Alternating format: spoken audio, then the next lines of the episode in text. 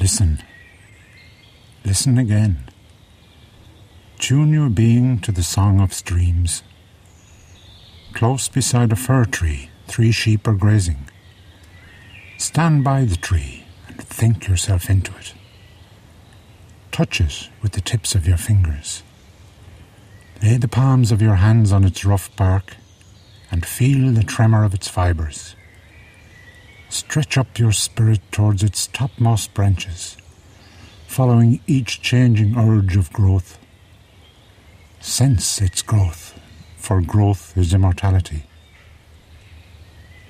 We are all but cells, forming and reforming in the elemental tissue. Momentary manifestations, glimpses in the microscopes of God. What does the chlorophyll cell in the blade of grass know of biology? Just as much, perhaps, as we do of eternity.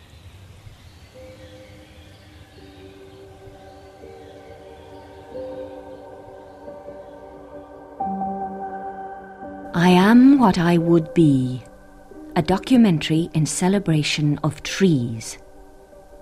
This programme features the writings of John Stuart Collis, John Fowles, Robert Gibbings, Seamus Heaney, Hermann Hesse, Antoine de Saint Exupéry, Henry David Thoreau, William Wordsworth, and the voices of Seamus Heaney, Thomas Pakenham, and John Quinn. I am what I would be.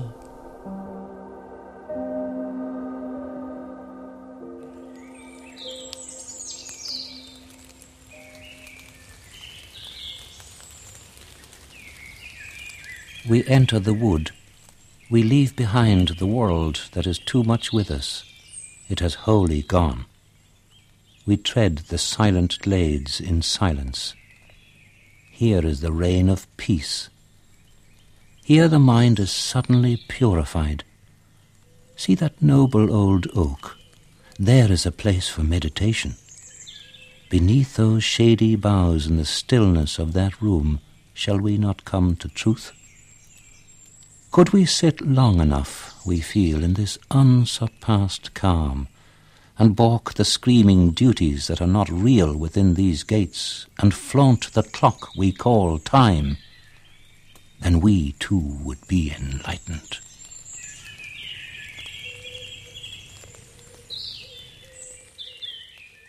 Sweeney was a king in uh, what is now County Antrim and he had a quarrel with a local saint, Saint Ronan, and Ronan uh, cursed him and said that at the Battle of Moira uh, he would be turned into a, a, feathered creature and live as an outcast for the rest of his life. All came true when the battle uh, arrived. Sweeney was uh, levitated into a kind of madness and dwelt on the outskirts of human society ever afterwards on the mountains and especially in the trees. He's very associated with the trees.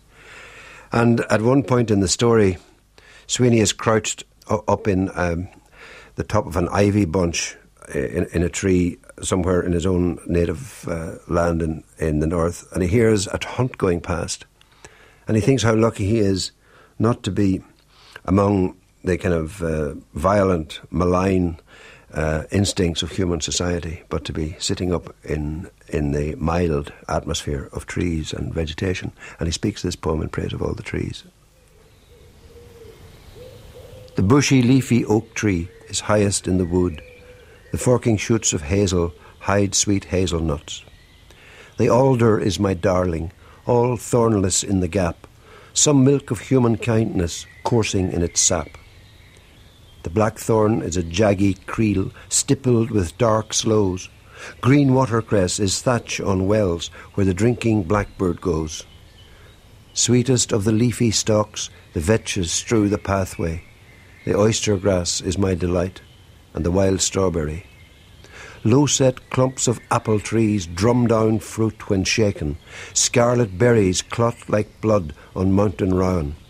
Briars curl in sideways, arch a stickle back, draw blood, and curl up innocent to sneak the next attack. The yew tree in each churchyard wraps night in its dark hood. Ivy is a shadowy genius of the wood. Holly rears its windbreak, a door in winter's face. Lifeblood on a spear shaft darkens the grain of ash. Birch tree, smooth and blessed, delicious to the breeze. High twigs plait and crown it, the queen of trees. The aspen pales and whispers, hesitates. A thousand frightened Scots race in its leaves. But what disturbs me most in the leafy wood is the to and fro and to and fro of an oak rod.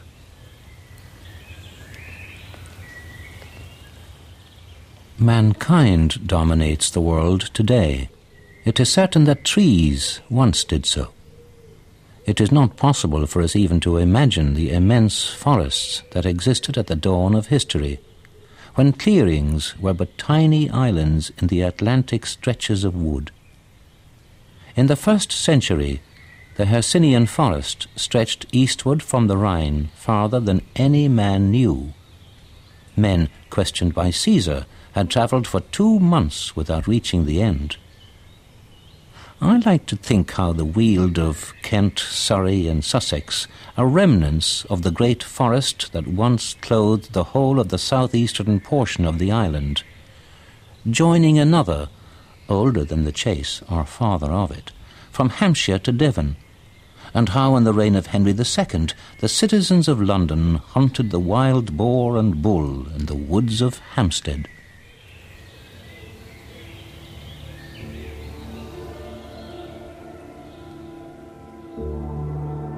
It is not for nothing that the ancestors of the modern novel that began to appear in the early Middle Ages so frequently had the forest for setting and the quest for central theme. Never mind that the actual forest often is a monotonous thing. The metaphorical forest is a stage of constant suspense, awaiting actors, heroes, maidens, dragons, mysterious castles at every step. We have simply transferred the tree setting to the now more familiar brick and concrete forest of town and city. Older and less planned quarters of cities and towns are profoundly woodlike, and especially in this matter of the mode of their passage through us, the way they unreal, disorientate, open, close, surprise, please, the stupidest mistake of all the many stupid mistakes of 20th century architecture has been to forget this ancient model in the more grandiose town planning.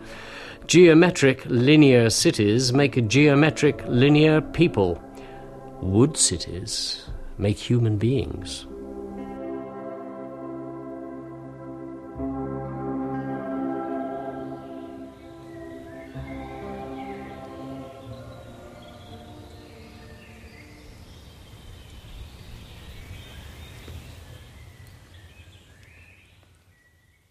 For me, trees have always been the most penetrating preachers. I revere them when they live in tribes and families, in forests and groves. And even more, I revere them when they stand alone. They are like lonely persons, not like hermits who have stolen away out of some weakness, but like great solitary men like Beethoven and Nietzsche and their highest boughs the world rustles. Their roots rest in infinity. But they do not lose themselves there. They struggle with all the force of their lives for one thing only to fulfill themselves according to their own laws, to build up their own form, to represent themselves. Nothing is holier, nothing is more exemplary than a beautiful, strong tree. Oh.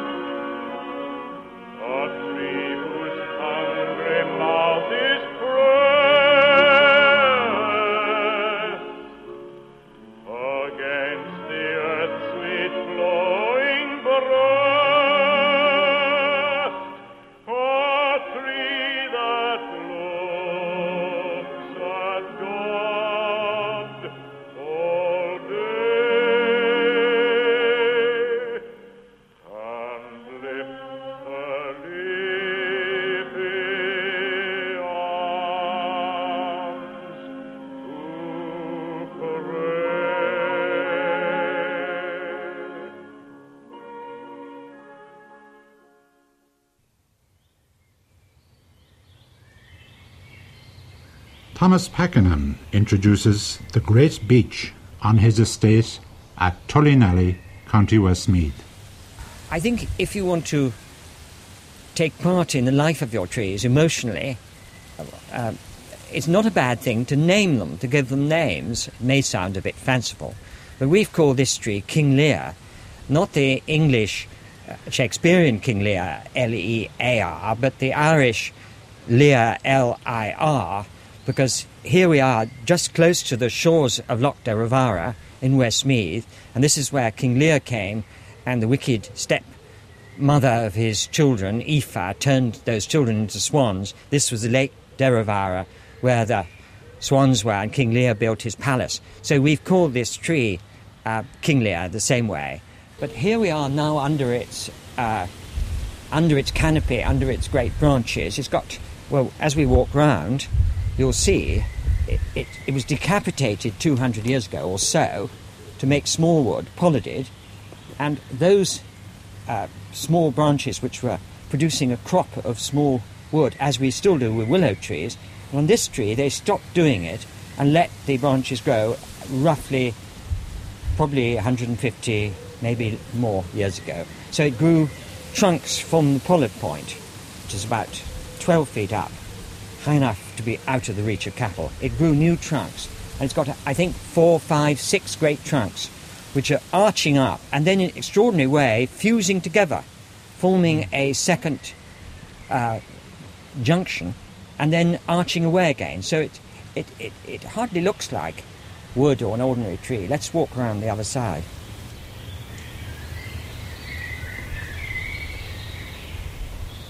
I know this tree well, it's an old friend, but I'm always seeing new things about it. Of course, in every as the light changes, which it does every almost every second. The light uh, uh, creates a completely new pattern of trunks. Uh, the seasons change. It's qu- quite different when it's in leaf to when it's in winter and out of leaf. And snow and frost make it a totally different experience to be here. And yet, it's so full of life you can hardly believe it's as old. Every twig seems to be bursting with vitality. Every every part of its great canopy is, is is full. There are no chinks in it, in its roof, so to speak. Uh, none of the slates are off, so to speak. Trees are sanctuaries. Whoever knows how to speak to them, whoever knows how to listen to them, can learn the truth. They do not preach learning and precepts. They preach, undeterred by particulars, the ancient law of life. A tree says, A kernel is hidden in me, a spark, a thought. I am life from eternal life. The attempt and the risk that the Eternal Mother took with me is unique. Unique the form and veins of my skin, unique the smallest play of leaves in my branches, and the smallest scar on my bark. I was made to form and reveal the eternal in my smallest special detail.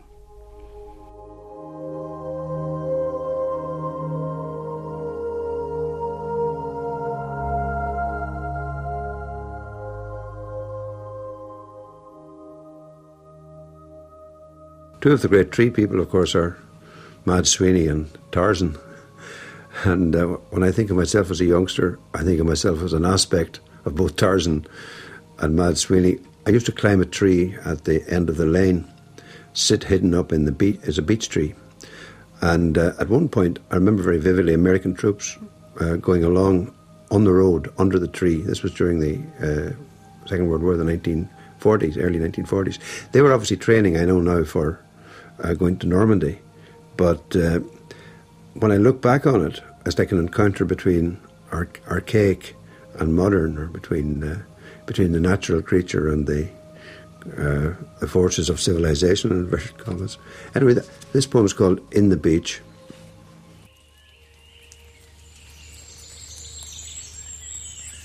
I was a lookout, posted and forgotten. On one side under me, the concrete road. On the other, the bullocks covered, the breath and plaster of a drinking place, where the school leaver discovered peace to touch himself in the reek of churned up mud. And the tree itself a strangeness and a comfort, as much a column as a bowl. The very ivy puzzled its milk tooth frills and tapers over the grain. Was it bark or masonry? I watched the red brick chimney rear its stamen course by course, and the steeplejacks up there at their antics, like flies against the mountain. I felt the tanks advance beginning at the cynosure of the growth rings, then winced at their imperium refreshed in each powdered bolt mark on the concrete. And the pilot, with his goggles back, came in so low I could see the cockpit rivets. My hide-bound boundary tree, my tree of knowledge, my thick-tapped, soft-fledged, airy listening post.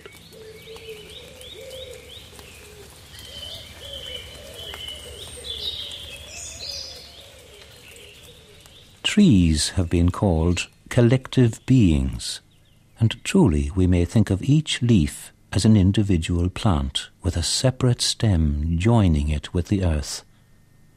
This connecting link is at the same time a tax which each leaf pays to the whole.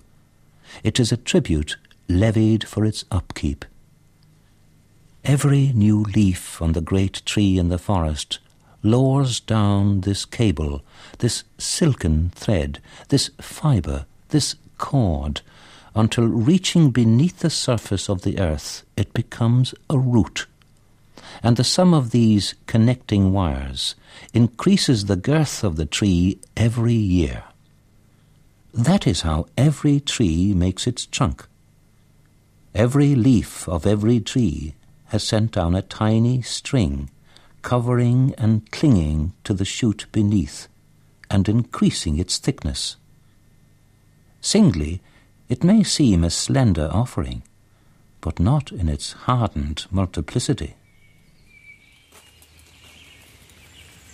You could also think of it as engineering, which is quite different from architecture, of course. We think of it of, uh, of these as a structure which is holding together an enormous weight, 30 tons of wood, and not merely holding, which is a, a, negative thing, holding it together as a building holds its parts together, but actually pumping, it's an engine pumping water up from the ground right to the top of the tree.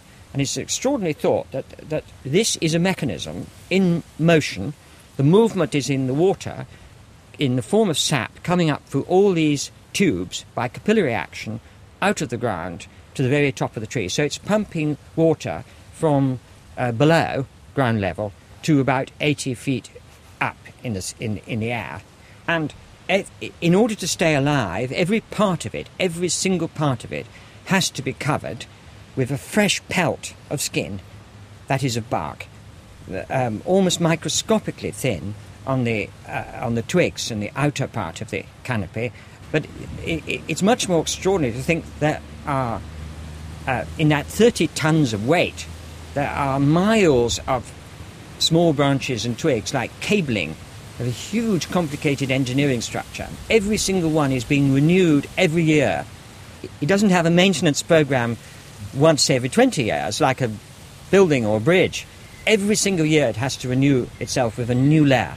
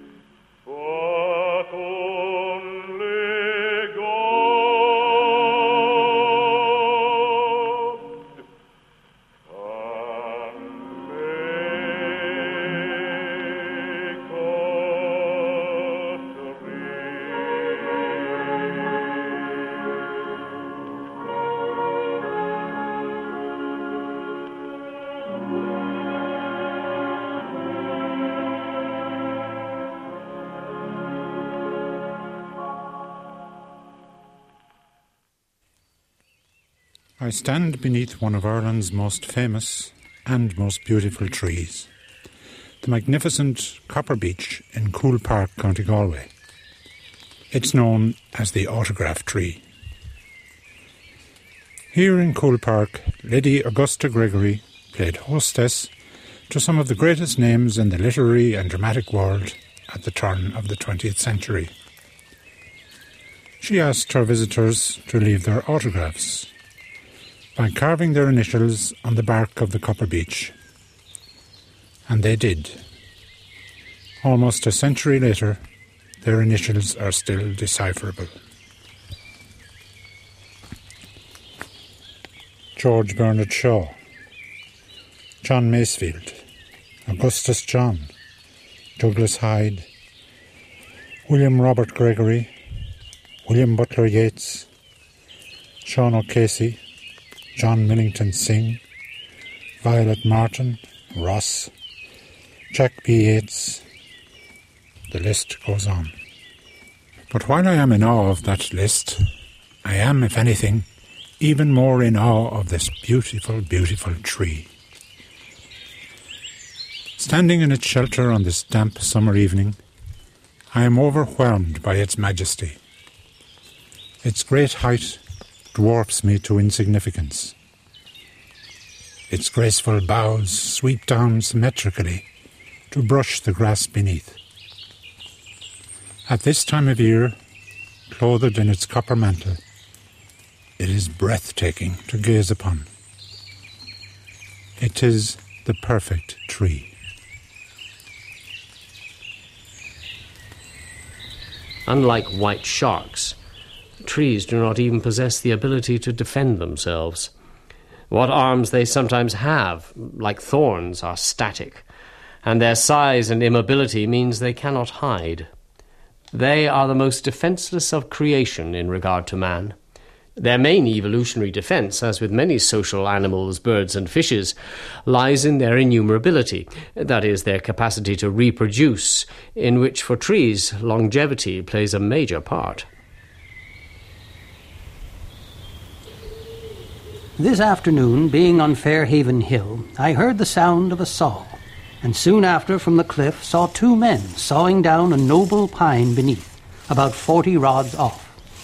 I resolved to watch it till it fell, the last of a dozen or more which were left when the forest was cut, and for fifteen years have waved in solitary majesty over the sprout land. I saw them like beavers or insects gnawing at the trunk of this noble tree, the diminutive mannikins with their cross-cut saw, which could scarcely span it.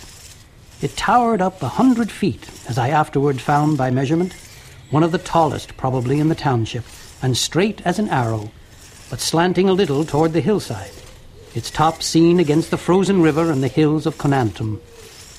I watch closely to see when it begins to move. Still its branches wave in the wind, as if it were destined to stand for a century and the wind soughs through its needles as of yore. It is still a forest tree, the most majestic tree that waves over Musketaquid. The silvery sheen of the sunlight is reflected from its needles. It still affords an inaccessible crotch for the squirrel's nest. Not a lichen has forsaken its mast-like stem, its raking mast. The hill is the hulk. Now, now's the moment. The mannikins at its base are fleeing from their crime. They have dropped the guilty saw and axe. How slowly and majestically it starts, as if it were only swayed by a summer breeze, and would return without a sigh to its location in the air.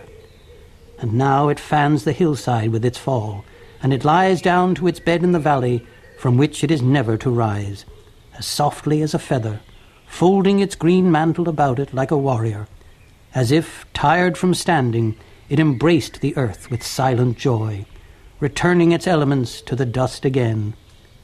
But hark, there you only saw but did not hear. There now comes up a deafening crash to these rocks, advertising you that even trees do not die without a groan. It rushes to embrace the earth and mingle its elements with the dust.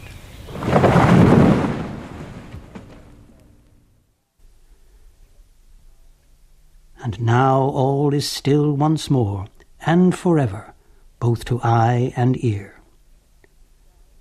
When the fish hawk in the spring revisits the banks of the Musketaquid, he will circle in vain to find his accustomed perch, and the hen hawk will mourn for the pines lofty enough to protect her brood. A plant which it has taken two centuries to perfect, rising by slow stages into the heavens, had this afternoon ceased to exist.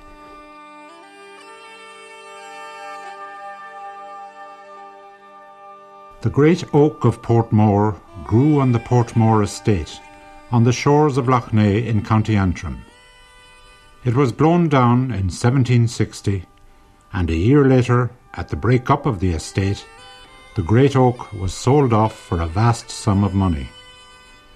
The sale came to represent the destruction of an era, and the song Bonnie Portmore laments the passing of that era and of the great oak.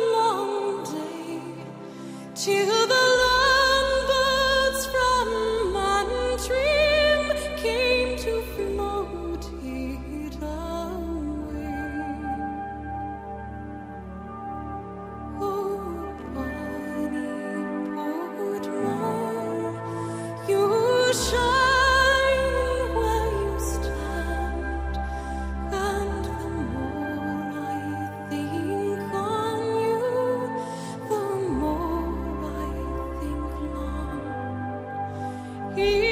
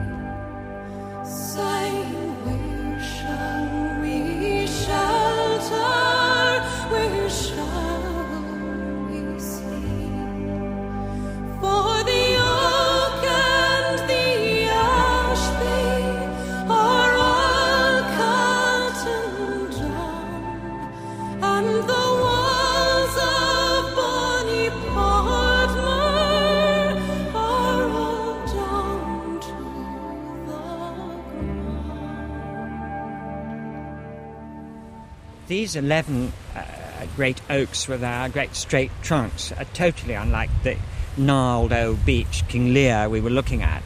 And we actually we haven't got a name for this except the rather uh, uh, fanciful name of the, the squire's walking stick. Mm. But I think now we're only 10 uh, feet away. I think you begin to realise that this is an extraordinary tree when it didn't look extraordinary from just a hundred feet away. And now we look up and you see what an enormous canopy of leaves it has. And the, the branch which is nearest the ground is 40 feet above it. So it's got this great column, like a stone column, rising 40 feet, and then the first branches, and then a great dome of, of more branches, ending with the flat top. And it's 100 and, nearly 110 feet high, which makes it the tallest oak so far known in the Republic.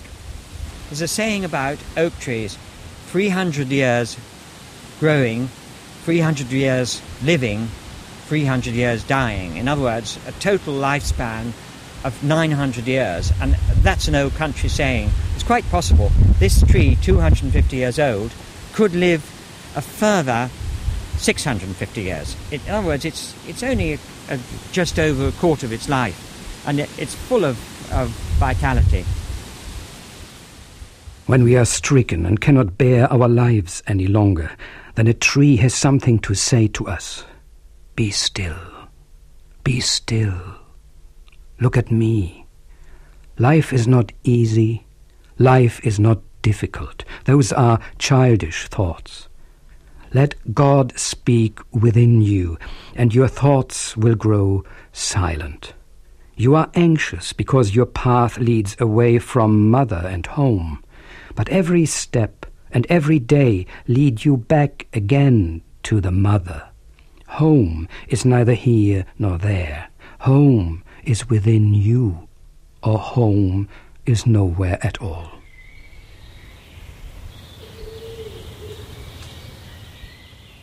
There is a yew, the pride of Lorton's Vale, which to this day stands single in the midst of its own darkness as it stood of yore. Of vast circumference and gloom profound, this solitary tree, a living thing produced too slowly ever to decay, of form and aspect too magnificent to be destroyed. As Tennyson said about uh, the, the, about the great yew tree, the clock that beats out the little lives of, of men, and we they are sort of clocks ticking away from us. The very old ones can live ten times the span of a man. They can live to a thousand years or more. Nobody knows for certain how old the oldest yew in Ireland is, but it'd be something over a thousand years. Some people would tell you it would be 2,000. The reason we don't know is because obviously they're not documents uh, for trees that were planted before the time of Christ. And uh, equally, uh, with a young tree, you can tell how old it is by either boring a hole in it with an auger and counting the core, the number of rings on the tree, one ring being each year's growth. Uh, or if the tree blows down, you can say afterwards how old it was because you can slice it up and count the rings on the slice. But with old yew trees, they're completely hollow. All the oldest trees are hollow, and you can't therefore have any real idea how old they are.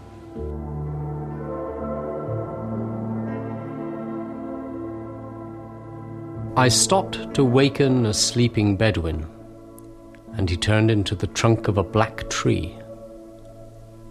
A tree trunk? Here, in the desert? I was amazed, and bent over to lift a broken bough. It was solid marble. Straightening up, I looked around and saw more black marble. An antediluvian forest littered the ground with its broken treetops. How many thousand years ago, under what hurricane of the time of Genesis, had this cathedral of wood crumbled in this spot? Countless centuries had rolled these fragments of giant pillars at my feet, polished them like steel, and petrified and vitrified them, and imbued them with the colour of jet. I could distinguish the knots in their branches, the twistings of their once living boughs, could count the rings of life in them. This forest had rustled with birds and been filled with music that now was struck by doom and frozen into salt.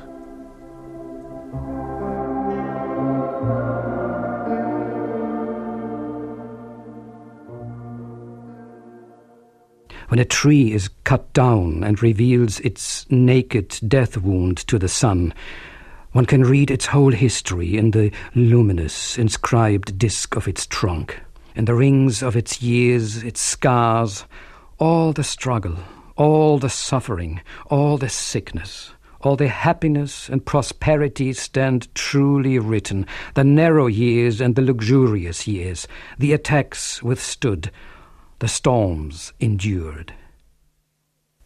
People don't realize how trees carry their history about with them in a way nothing else does. You can cut up a man, but you don't know exactly how old he is. You can knock down a building. You don't read its age from looking at the stones. A tree gives you an exact number of years it's lived by looking at the section, counting the rings, each ring representing one year of growth. But it does more than that. I mean, here in front of me, I've got a section of a beech, a very big, old, unusually tall beech tree, which blew down about four years ago, just behind me there on the terrace. And I cut up this section uh, from the stump, and you can count the rings, and it was planted in 1778. You can actually tell the year it was planted. in 1778, so it's over 200 years old. I mean, look, I, am putting my finger now on the, uh, the birth year, 1778, and, and uh, 20 years later, there was the 1798 rising. Just over here on the hill, there was a rising of the local United Irish, and they, uh, you can actually see the ridge where they formed their camp over at Wilson's Hospital. This tree would have been then just about 20 years old, and it, so it was in that sense, it was a witness of those events. But it tells you more than that, because you can see which uh, were the years of drought and which were the years of, of good rain, when the rings are narrow if it was a dry year and broad if it was a wet year. And then you can see, uh, in this particular case, when it was about 200 years old, very old tree already, its neighbours began to blow down, the trees around it uh, blew down, so it had much more light. So the last uh, 15 years of its life, the rings are wider apart, and it, it had plenty of light and, and food, and finally it blew down here in, in its uh, final storm.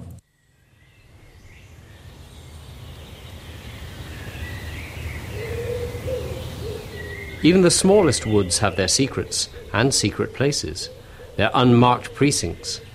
And I'm certain all sacred buildings, from the greatest cathedral to the smallest chapel, and in all religions, derive from the natural aura of certain woodland or forest settings. We're coming down the garden path now in the actual pleasure ground. So on our left is this huge pyramid or cone of green, and from outside you wouldn't really know what it was. I think you'd think it was uh, a lot of, of trees of the same kind, but actually, this vast thing, about uh, 350 feet round, is one single tree which has formed layers, that is, the branches have touched the ground and formed new trees. Now we'll go in in a moment. There's a secret way in. No one would know you could get in from outside. I'll take you in, and, and I think you'll be fairly amazed what you see. Hmm. But incidentally, this is a Thuya plicata, that's the botanical name, uh, which is the western red cedar that builders use, imported from America. And of course, this is a, an imported tree in origin. And this particular specimen was planted about 1860. This is the way, you, you really wouldn't guess it. And it's between a whole mass of, uh, of branches all tangled together and, and rather scratchy, but you'll see in a moment. Ow. Unbelievable. Unbelievable. We're in another world. well, I think maybe, I mean, a good novel takes you up into another world, and a good tree takes you there. And this, this, you wouldn't guess this existed from only a few feet away. Uh, I think this is a magical place. Uh, perhaps it's spiritual, but it, to describe it, it's one single tree which had six trunks. In fact, uh, maybe more. One, two, three, four, five, six, seven, eight, eight original trunks. And then each of its branches, when it touched the ground, most of them formed roots and formed new trees. So, in other words, radially from the centre, they formed a second circle of young trees round the original tree. And the branch between the new tree and the original uh, withered away, a kind of umbilical cord gradually withered away. And you could see that here. And there were about 10 new trees were formed in a circle round the original one. And then the new trees, the same process occurred. Their branches touched the ground and they formed uh, new trees. So then you had about 30 new trees round the original one. And so, in fact, we've got now a kind of forest all growing round the original, uh, but it's secret. You wouldn't guess it from outside and it has a quality like the, perhaps you feel like being in the bottom of the sea or something. And the whole thing, this great cone, is about 80, 90 foot high and 300 feet in circumference. Trees have long thoughts, long breathing, and restful, just as they have longer lives than ours. They are wiser than we are, as long as we do not listen to them. But when we have learned how to listen to trees, then the brevity and the quickness and the childlike hastiness of our thoughts achieve an incomparable joy. Whoever has learned how to listen to trees no longer wants to be a tree. He wants to be nothing except what he is. That is home. That is happiness. Then spake I to the tree, Were ye your own desire, what is it ye would be? answered the tree to me. I am my own desire. I am what I would be.